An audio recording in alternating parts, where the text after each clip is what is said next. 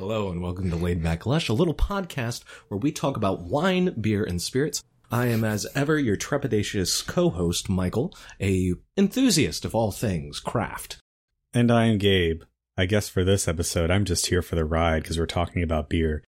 Gabe is actually educated and tested as educated at the level of WSET level two. Three. Three. Three. Thank you. Three. Thank you. Three. I'm not a diploma holder, but it shows some respect for Uh, you my know what? title. It's my bad. Michael. I actually, I do want to, I do want to take the level two test and and just see where I land.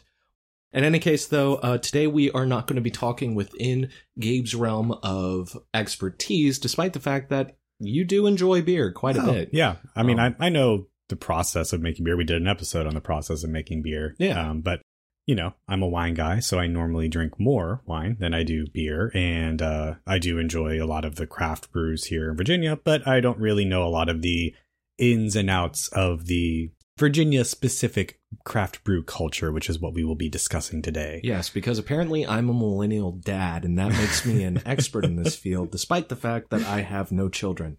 You are wearing a brewery tee and khaki Oh, shorts today I didn't even do that intentionally. I just really like the way that this shirt fits. and a beanie. and a beanie and horn rim and- glasses. Mhm. But I shaved the mustache, You- you so did. that's You gone. did. In any case, though, today our topic is about Virginia breweries. If you enjoy this episode and you would like to follow us, please do so on Instagram and Twitter at LaidbackLush. Uh, so, beer. What is beer? If you're not familiar at all, or if you uh, have been drinking beer all this time but never had a definition, beer is a fermented beverage that uses primarily roasted malted grains and hops in combination with select yeast to create varying styles of drink. A lot of other ingredients are also added in in order to showcase specific like flavor profiles or create something amazing. I'm sure if you've ever gone to a brewery, you've seen them go, this is a passion fruit goes gose thingamabob. And that's, And they said it exactly like that in that tone of voice. that is actually the uh, official They train you for that. elocution Yeah. uh, thing. I actually recorded for it so that everybody could have the same standard of of announcing. It's like a bad LARP group. oh my god. Where we just role play different types of ale. yeah. Oh, this is my nightmare. Actually, I'm pretty sure I've done that before in a D&D group. I'm not going to lie. That does not surprise Yeah, me No, At terrible. all. At all. So we're going to be talking about um, just a couple of the kind of shop things about beer, just to you know clear up any verbiage that you may not know about. Talk about a little bit about the history, then just kind of like the local craft scene, as well as some recommendation for both breweries and some even award-winning beers that have been coming out of Virginia. So we have, like I said, all different types. There's a beer for every drinker. Like uh, one of my friends always says, who's a beer judge if you have a thing that you enjoy, there's probably a beer out there that's going to be able to have it. So, like, uh, I know Gabe is a big fan of coffee. So, you know, and he likes it with or without creamer. You can always recommend somebody who likes coffee to have a stout, you know, that sort of thing. Or a porter. As, Depending on the porter. as opposed to somebody who likes a bunch of margaritas, they typically like something with a little bit more of a sour thing going on. Well, you might want to recommend a sour to that person. So there really is just a thing for every person. What if somebody liked uh, chocolate milk? Like that was the only thing they drank. What would you recommend to them? Um, probably a brown ale. Like yeah, Like an English brown ale. which is going to be nice and toasty. It can be pretty sweet, depending on the brewer themselves. Yeah. And that's one of the interesting things about the the brew scene in general is that they all are going to have a kind of different take on every style that there is, which is where having an expertise such as mine comes in so handy. Michael really just enjoys hosting and recommending things to people that come to his residence. Yeah, I do. I, I love figuring out like exactly what it is that a person is going to love, and then I just I savor their reaction to it. So, uh, first thing, what is the difference between craft and domestic beers? So, domestic beers, despite local evidence, uh, craft does not just mean IPAs.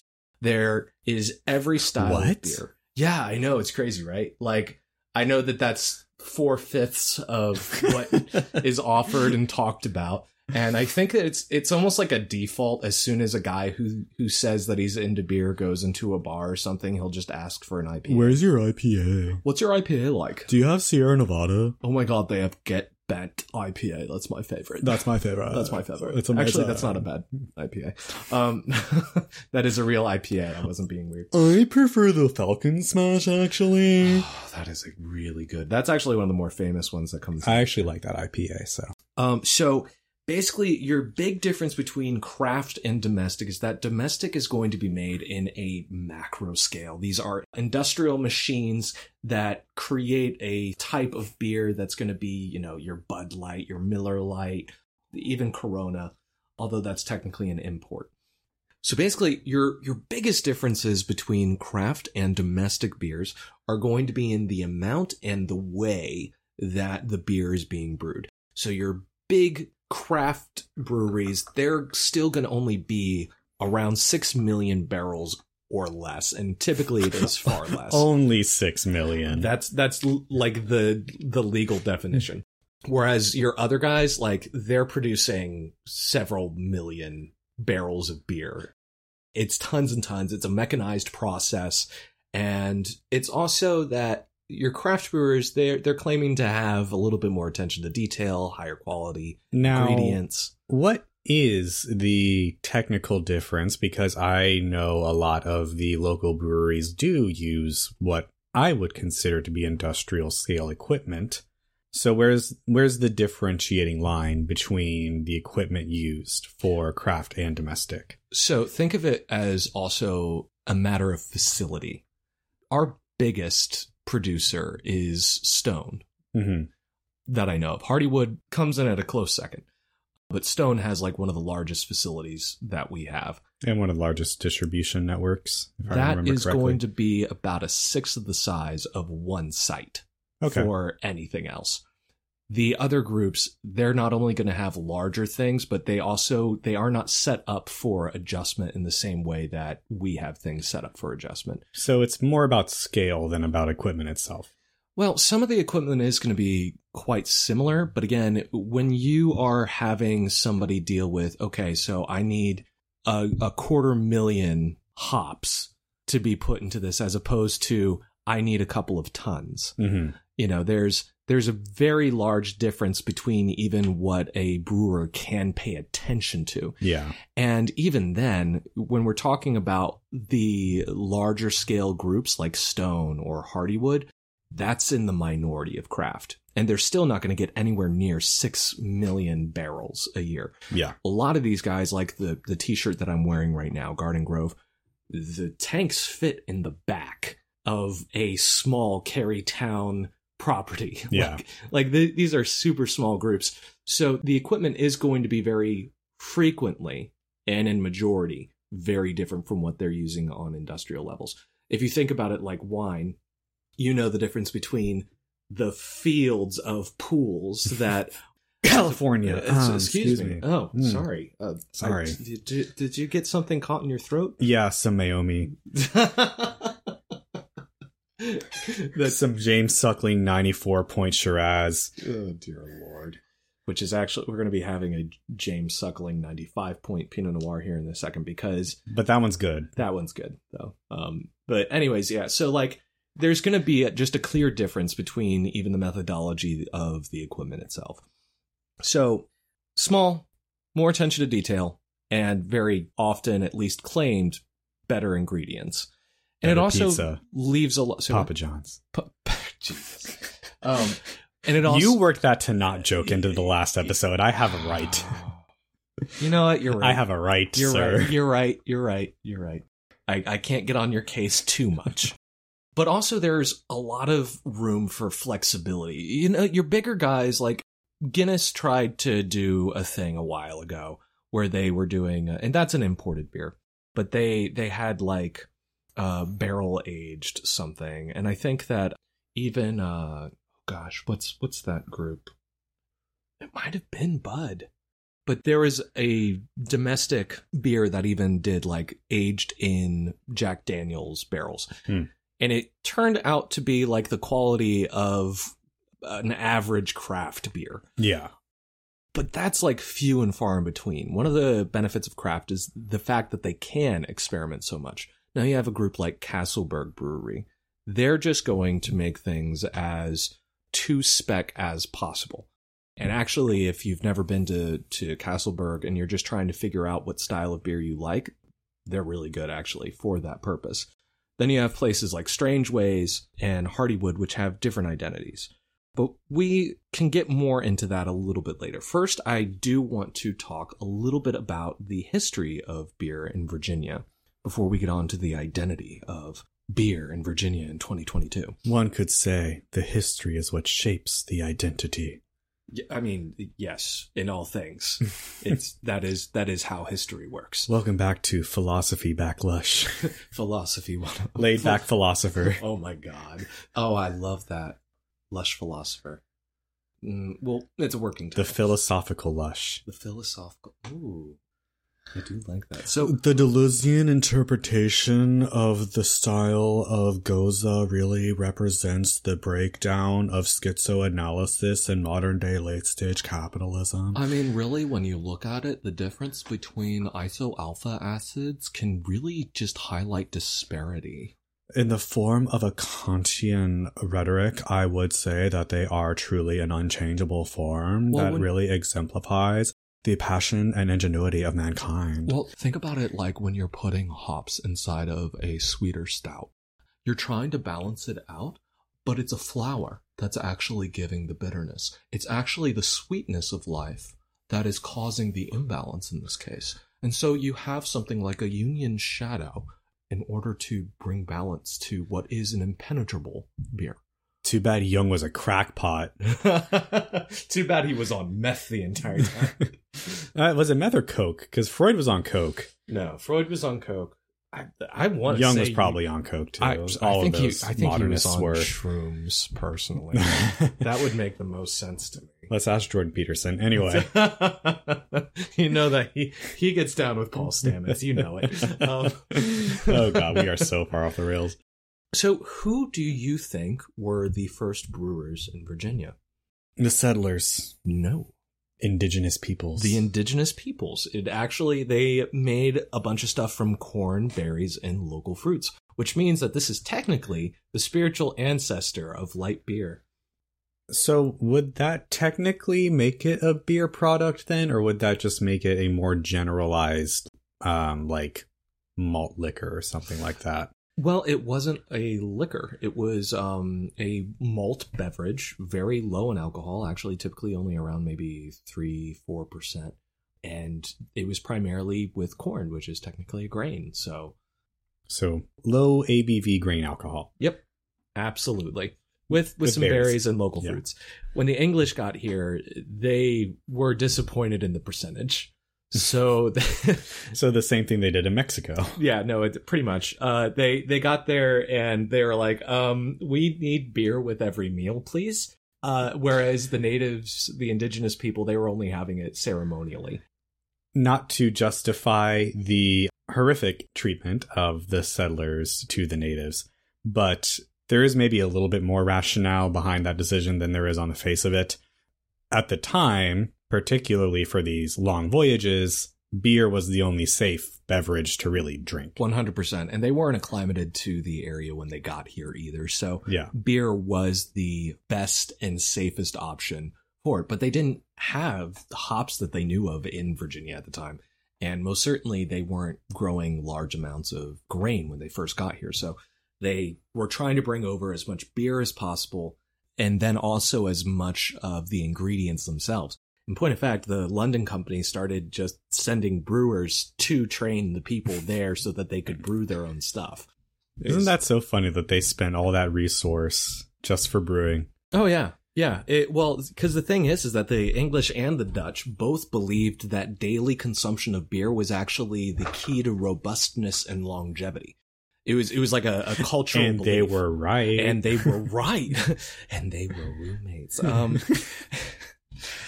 eventually, we did actually find some hops that are native to Virginia. They're not in massive production, but they uh, they started to cultivate them once they found out that it would be popular. It's actually really cool though. Its name is Humulus lupulus. Humulus sounds like lupulus. a Harry Potter spell, right? No, that's what I was thinking. Like that's like the spell that you use in order to uh, turn a werewolf around or something. like Humulus lupulus. Uh, and that's it, what werewolves sound like. In point of fact, though, brewing was so important to the settlers that the first help wanted sign ever made in what would become the United States was for brewer. So all sorts of stuff they were trying to turn into beer at the time, like wheat, barley. They were doing pears and apples, anything that they could get their hands on in order to make cider or just really anything. Um, in point of fact, there were two ale houses just in Jamestown. Jamestown was not very big. Pub culture. Pub culture. Brought to the Americas. Listen, listen, I'm telling you, they, they need variety. I know we're a small town. I know you can make it back and forth like 30 times in an hour, but they need at least two pubs. I heard all they produce is ales. We could at least have a porter. Something uh, nice. Something nice. They could put some berries in it just maybe some raspberries. I know we have some blackberries somewhere. Oh, I'm turning into an Australian now. Yeah, so. no. oh gosh, that keeps on happening to me every time that I try to do a, a, British accent, and I'm very sorry to our British and Australian. I was about to say we are yet again doing bad accents on the on the show. it's just. It's it's really top tier, high quality entertainment we're you know, providing I, you guys. I blame social media for my social media behavior. But then it was actually also one of the first laws that was created by the House of Burgesses. They were telling people if you want to move here, you have to bring enough malt to brew beer until you're accustomed to the climate. That's honestly kind of smart. Yeah. You know, they couldn't have people coming up and just mooching beer. Yeah. That would have been wrong. he who does not work does not get ale. But it, I mean, but literally, because of how many people were just immigrating constantly, they had alehouses and taverns literally everywhere by the 1700s. It was literally everywhere. And it was also very important to the culture. As bad as it is to say, even plantations would often have their own brew house or distillery just on site. Uh, but George Washington, he actually started getting really proud of what they were producing. So he was like, I don't want to have any porter that is not made in the United States. So he was the proto Richmond hipster that was like, I won't drink anything farther than Charlottesville. Yeah, pretty much. He had a loyalty to it. I mean, I guess once you're the president, you kind of have to, right? Yeah. But even Thomas Jefferson, James Madison, they were trying to create a national brewing company out of DC with this guy named Joseph Coppinger, who who authored the American Practical Brewer and Tanner, as a way of kind of ensuring quality. Like this was huge for the culture. This was part of the identity of the founding fathers, which is both a yay and a nay from me, but you know, as like, as are most things with our history. You know, it's just like, boy, am I glad I'm here boy, am I not happy about how I got here.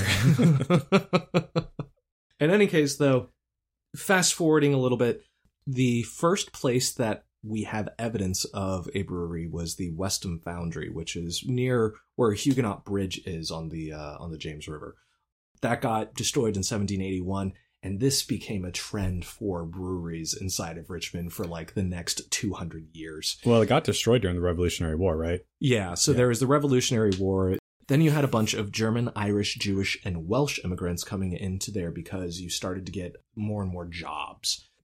Those Germans, they came in and they were wanting to be pretty industrious and they loved themselves a good beer, so tons of German influence here. We have Germans to thank for refrigeration, actually, particularly refrigeration transport, if oh, I remember yeah. correctly. Yeah. Yeah, 100%.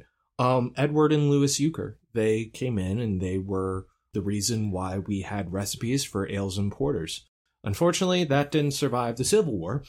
It literally, it was just like one thing after another. Yay! We're destroyed now. Yay! We're destroyed again. Well, you know, when you're on the literal border of the Mason Dixon line, there's bound to be some uh, some collateral damage. Yeah, well, also, so during that time period, they threw Richmond into martial law, and one of the things that they did was they restricted licenses to brew. So nobody was allowed to to do anything Hmm. meaningfully.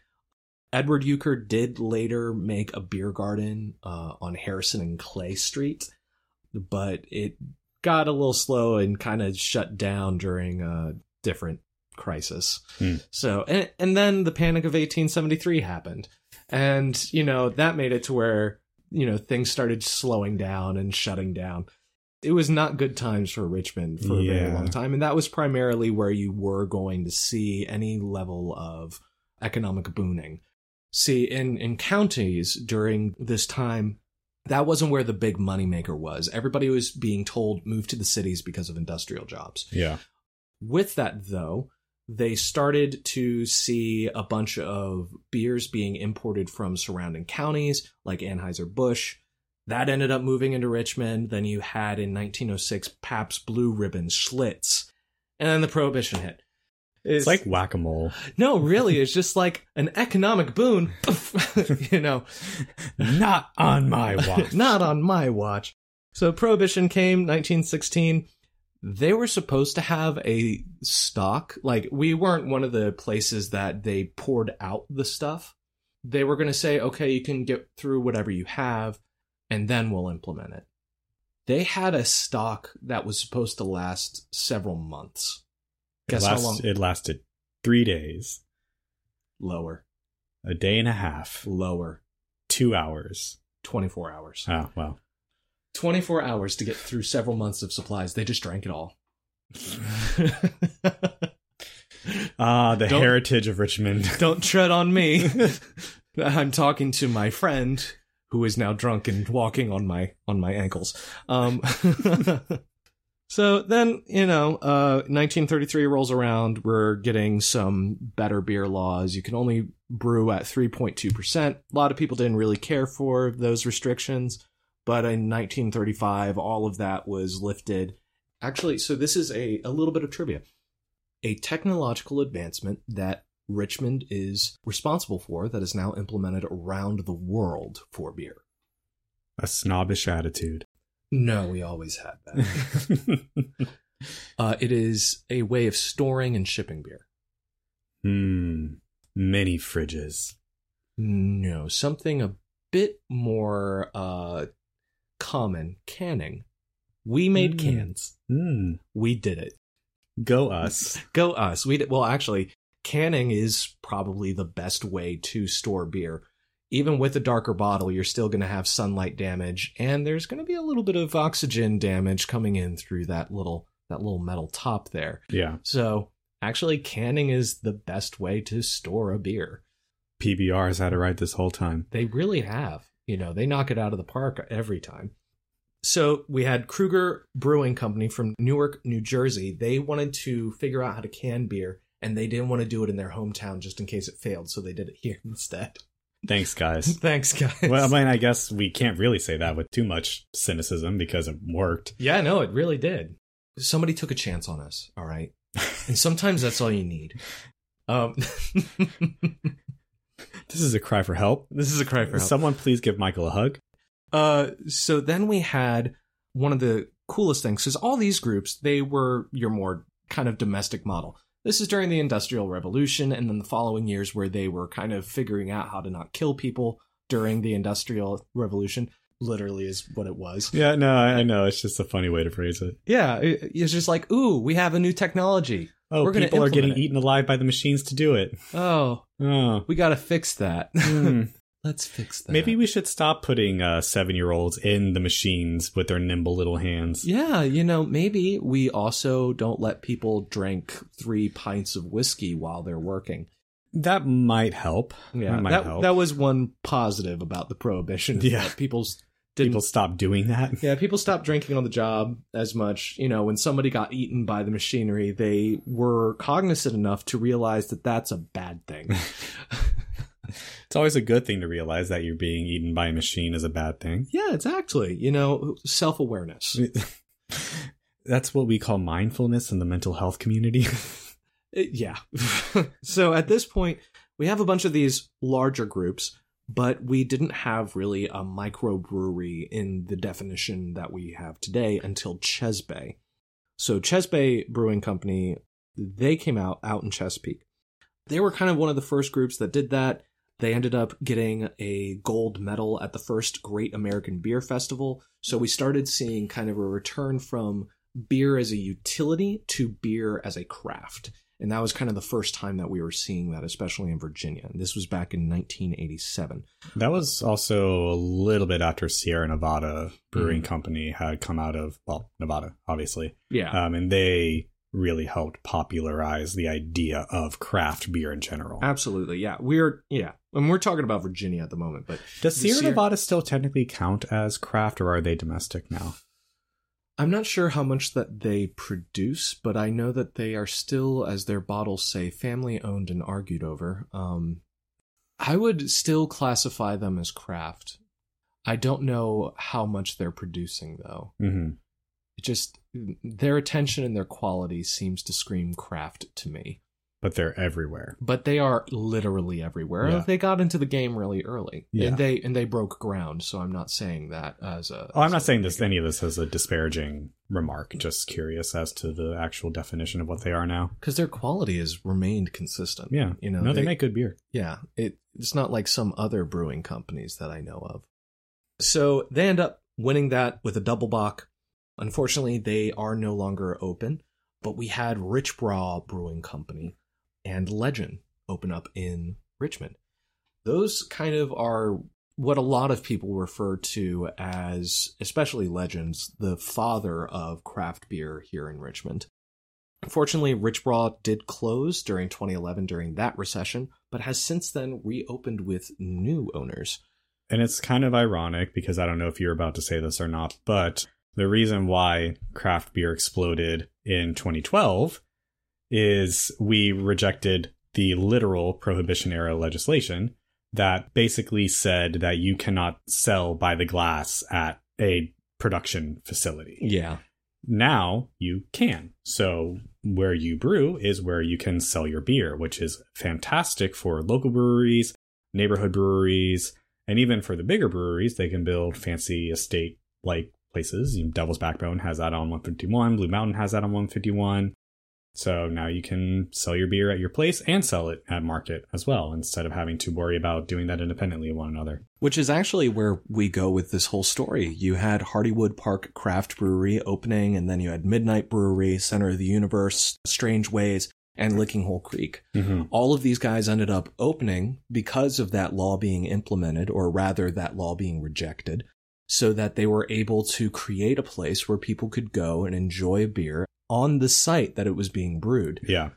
And, a lot of them also it. focused on sorry not to interrupt but a lot of them also uh even early on the the culture was very focused on more of a family atmosphere um a lot of breweries are still considered to be kid friendly i mean obviously not all of them but a lot of them do make accommodations for families and people with children pets all that sort of thing a lot of them have outdoor areas for you know people to get their zoomies out and whatnot so Which is interesting because that is really the identity of Virginia beer. Mhm. It's a family friendly experience where you, as the parent, or you, as the random oh no he said the bad thing who likes to play cornhole, uh, can go to a place that is typically beautiful with its own unique identity and enjoy something that's been thoughtfully crafted. Did you know that there's cornhole championships Yes, I that, did. that they televise? yes, It's I- it's And I've beautiful. watched them. It's beautiful. I, love them. I, watched them, Gabe. oh, so have I.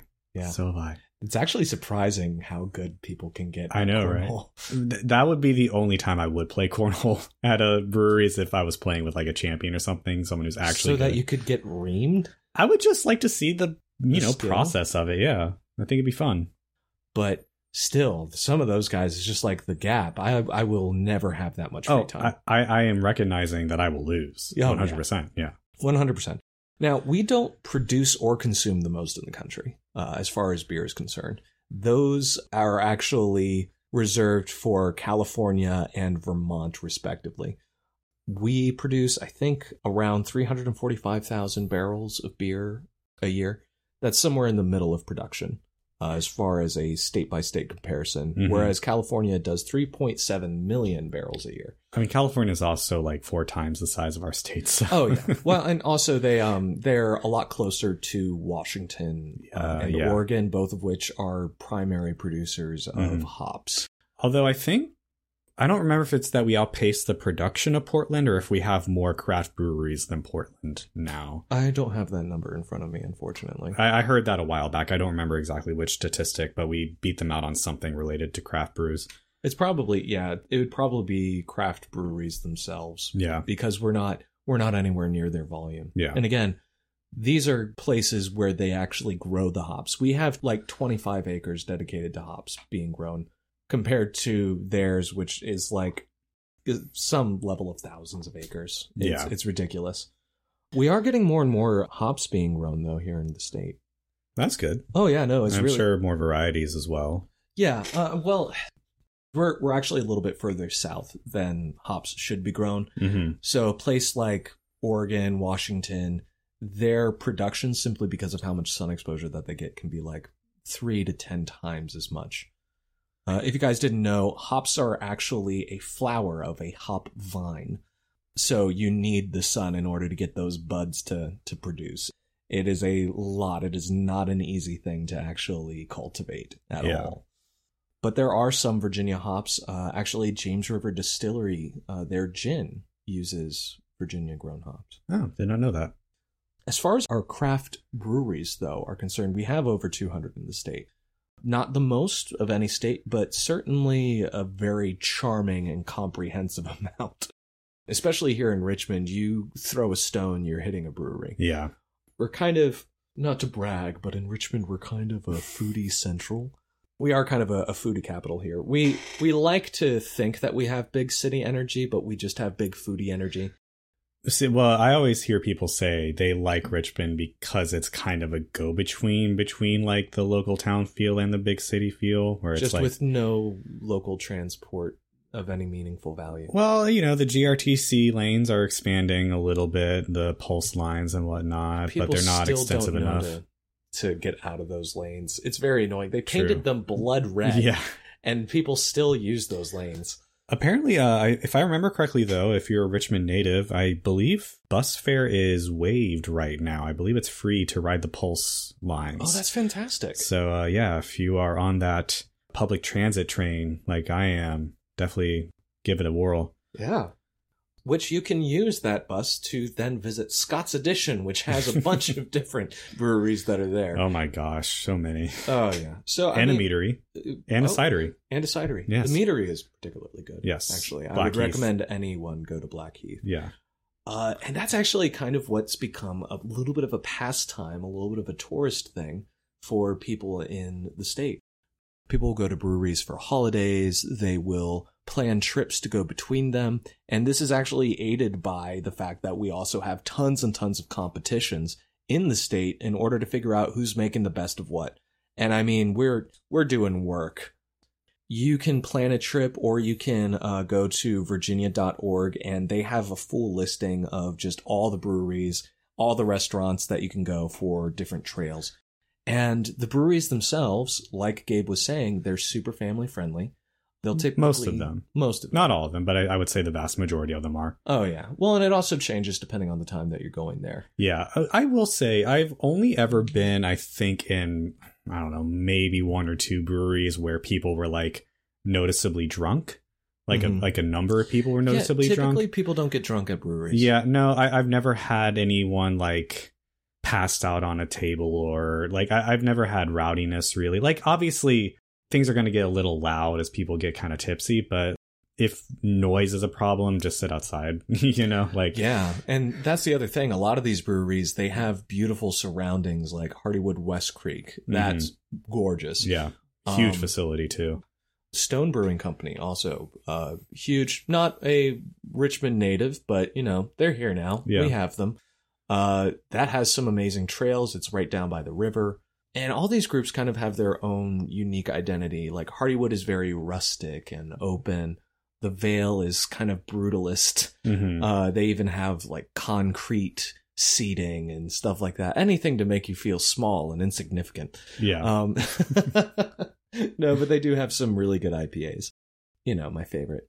But Michael, I'm a, a lovely, wonderful, beautiful, and very attractive laid back lush listener.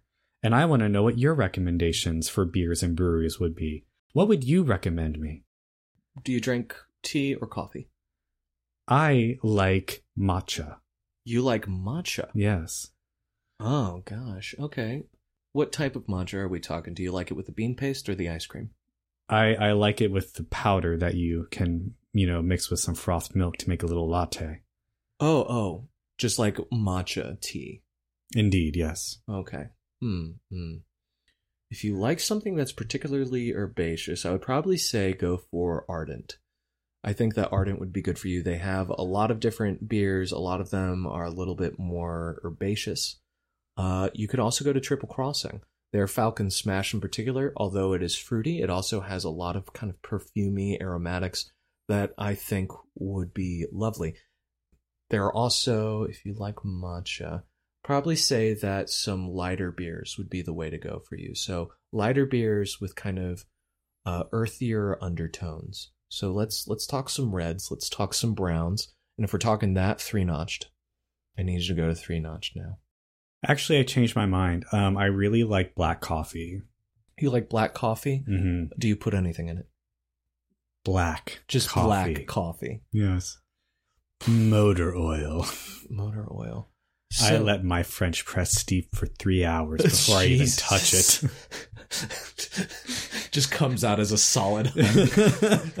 no, I, I actually had a friend who would purposefully oversteep his espresso roast or even Italian roast purposefully That's in his French press, and he would sweeten it with honey and almond milk. Why? He hates himself. I legitimately like You he thought- understeep if you need he- it sweeter. He thought it was the best thing in the world. And he tried to get me to drink it so many times. And every time I would be like, Kyle, this is revolting. And he would be like, no, it's so good.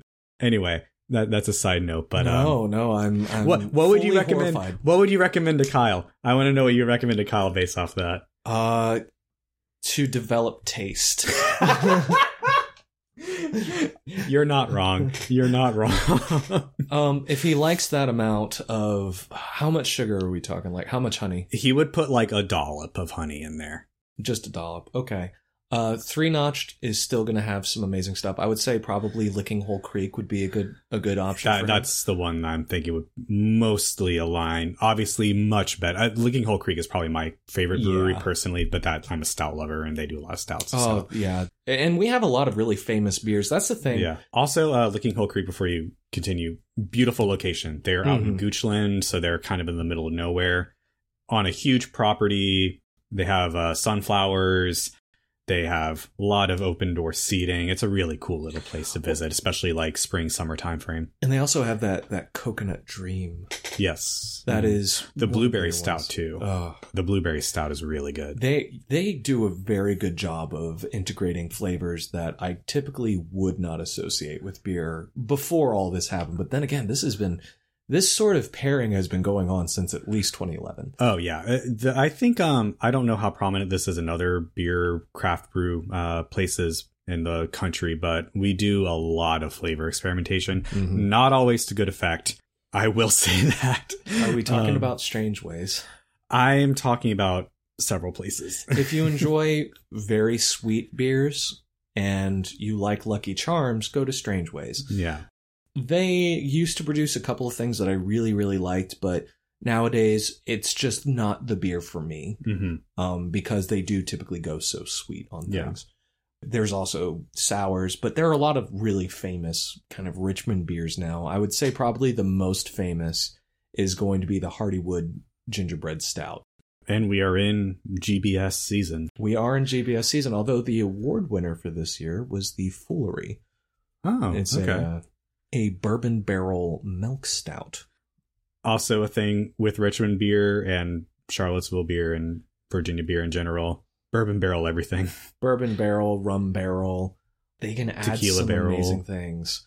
Tequila Barrel, I don't think I've had. Lickinghole Creek did a tequila barrel something. I think it was a coconut stout. Interesting. It was really good, but it was like 16%. And that thing, I, I didn't realize how high the percentage was.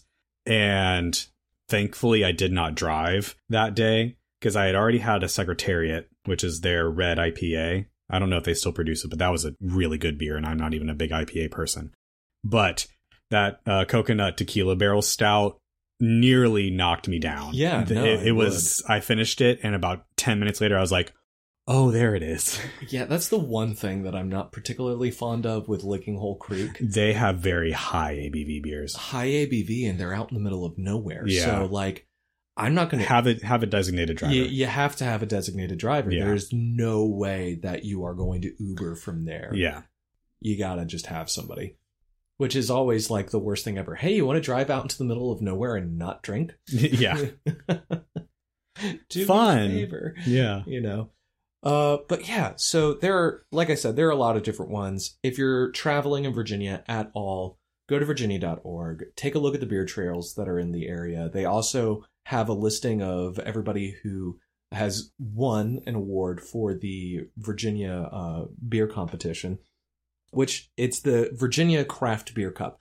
It's the largest state competition of its kind and they have all of those winners listed on virginia.org so that you can take a look at them so that you can visit these places. And who knows you might find a, a place that you want to revisit you want to you want to make a haunt. As far as where beer is going in the state of virginia we did see a little bit of a slow but people are still opening craft breweries everywhere. Yeah. I mean, the startup and the turnaround is much shorter time frame wise to get viable product than like wine Yeah. and distilleries, unless you're producing gin. So yeah, it, it's very uh, it, it's easy to start a brewery here in Virginia, both legally and raw material wise. and a lot of these groups that have become more popular now have two three locations Yeah, um but the future of craft beer. but yeah, the future of craft beer, I see a little bit more of a focus on local ingredients. We have a lot of people are producing local honey for meaderies. That's not slowing down.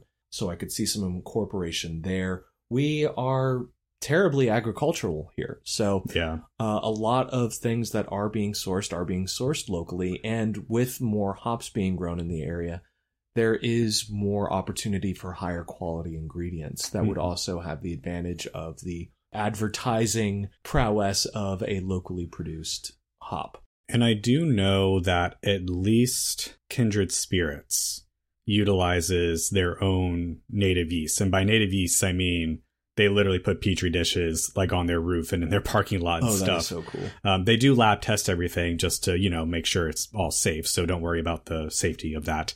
But uh, I think that could be another avenue because it, it's like wine, you know, you can have different yeasts in different parts and maybe you don't want to use all industrial strains. Oh yeah, and even like a, a sour can be very much so enhanced by the incorporation of a few other strains as well. Yeah. Yeah, so different yeasts, that sort of experimentation. Really, there is no limit to what will be experimented on. hmm It's just a matter of whether or not a brewery thinks it's profitable to do so. Yeah. But since it is that you are trying something at the location that you're going to, a lot of times just having an odd experiment is profitable in and of itself. Yeah, I think what I like about Virginia beer is even though the flavor experimentation doesn't always land, it's kind of like the wine. And listen to our last episode if you want to hear about Virginia wine, uh, if you have not. Um, Good plug, Gabe. Thank you. Thank you. the world's smallest orchestra pit is clapping for me. Um, no, uh, so I, I do enjoy that you can find just so many diverse kinds of beer here. It, it's fun. You know, you get to Yeah. try different things. Everybody makes new stuff every year, so it's always a cool experiment. Well, and with so because of the alcohol percentage, especially of a lot of these barrel aged ones, there's ageability, Mhm. there's aging potential, and it's not subtle. Yeah. Like these things bloom. Me and my buddies, uh, we used to do a game night together a lot. We would do vertical tastings. Mhm. So we would just have a bottle from two years ago, a bottle from a year ago, and then the current release. The difference was staggering. and you know shared between like 10 people you know Mhm. uh, but it was absolutely remarkable what just the aging potential which i don't think was an initial consideration when aging these in bourbon barrels would do to the beverage itself do you have any questions about beer in virginia or hops or anything like that No, but I did have an idea for how we could close out the episode oh because I didn't get to say this earlier. oh gotcha gotcha I would say you're just waiting your turn I. Uh, waiting my turn, yes. Uh, what is your underrated gem that you don't hear people talk about in the state? If you could just choose one brewery for someone to visit in particular, which one would you recommend? Honestly, I would I, I would have to actually call back to Castleburg. Okay. Castleburg makes solid beers. They're right around the corner from Hardywood, and that's why nobody goes there. Hmm. Hardywood makes these huge, bombastic beers that are all bourbon barrel aged and Yeah. you know are slaps in the face. Uh, they make good quality stuff. I am not Yeah. speaking negatively about them. And their Pilsner's not like that. That's a very No. Light, refreshing beer. Yeah, the single X was actually their first that they made. But Castleburg Brewery, which is again just around the corner, to style, everything is exactly what it should be. So if you're just wanting to try beer, like this is the first time you're trying to figure out what style or if there are styles of beer that you haven't had before that you might enjoy, it's a fantastic spot to to go and visit. Okay. Yeah. Well, mine is uh, actually going back to 151. If you don't know what Highway 151 is, it's a very famous highway with a lot of breweries. There's some cideries, there's wineries all along it. Veritas is not too far off 151, so is Afton Mountain. Two wineries I would definitely recommend. But uh, going back to beer, there is a brewery on 151 that I never hear anyone talk about, and it's called Wild Wolf. And it's kind of in the middle of 151. I found it during a wine tour that I was out and about with with my dad. We just happened to see it and decided to stop in because they also have food uh, that they cook in house. Oh, nice. I think I got crab cakes the first time I went that were very good, and the beer is also very good. It's a cool little space, kind of like a rustic, funky kind of vibe going on. And the beers are really solid. Like I said, they have a red ale in particular. I'm a sucker for a good red ale, and they have a red ale that I really enjoyed. But I enjoyed all the beers that I had there. I didn't have any beer there that I didn't like. Uh, obviously, some more than others, but uh, they make really good beer, and like I said, the food is also very good. So if you're in the 151 area, or if you're doing a trip on 151, like you're going out to Devil's Backbone and Blue Mountain, you might as well stop by Wild Wolf as well. Yeah. No, that's a fantastic recommendation. I might be doing some beer reviews here in the future. So again, please do follow us on Instagram and Twitter if you would like to keep up with that. But unless there is anything else, I believe that is all we have for you this episode. Don't drink IPAs. Drink IPAs, but drink good ones. Have a discerning taste. Don't be like Gabe's friend. Um, yeah, don't be like that Michael guy who just drinks anything that has, you know, hops piled in it, you know, sometimes I just like a glass of hop pellets and I just chew them. like a hamster. Like You keep them in your cheek. I go over to get some to mix some water in, and it's just one of those giant like, water dispensers. yes, exactly like that. Yeah, just make sure that you change out the uh the mulch at Yes. the bottom of my cage. Your the mulch enclosure. litter, Yeah. you know. All right. All right. Okay, Thanks We're for tuning in, guys. uh, I have been Michael. I've been Gabe. Cheers. That's a coffee mug that he just did that, by the way. Cheers.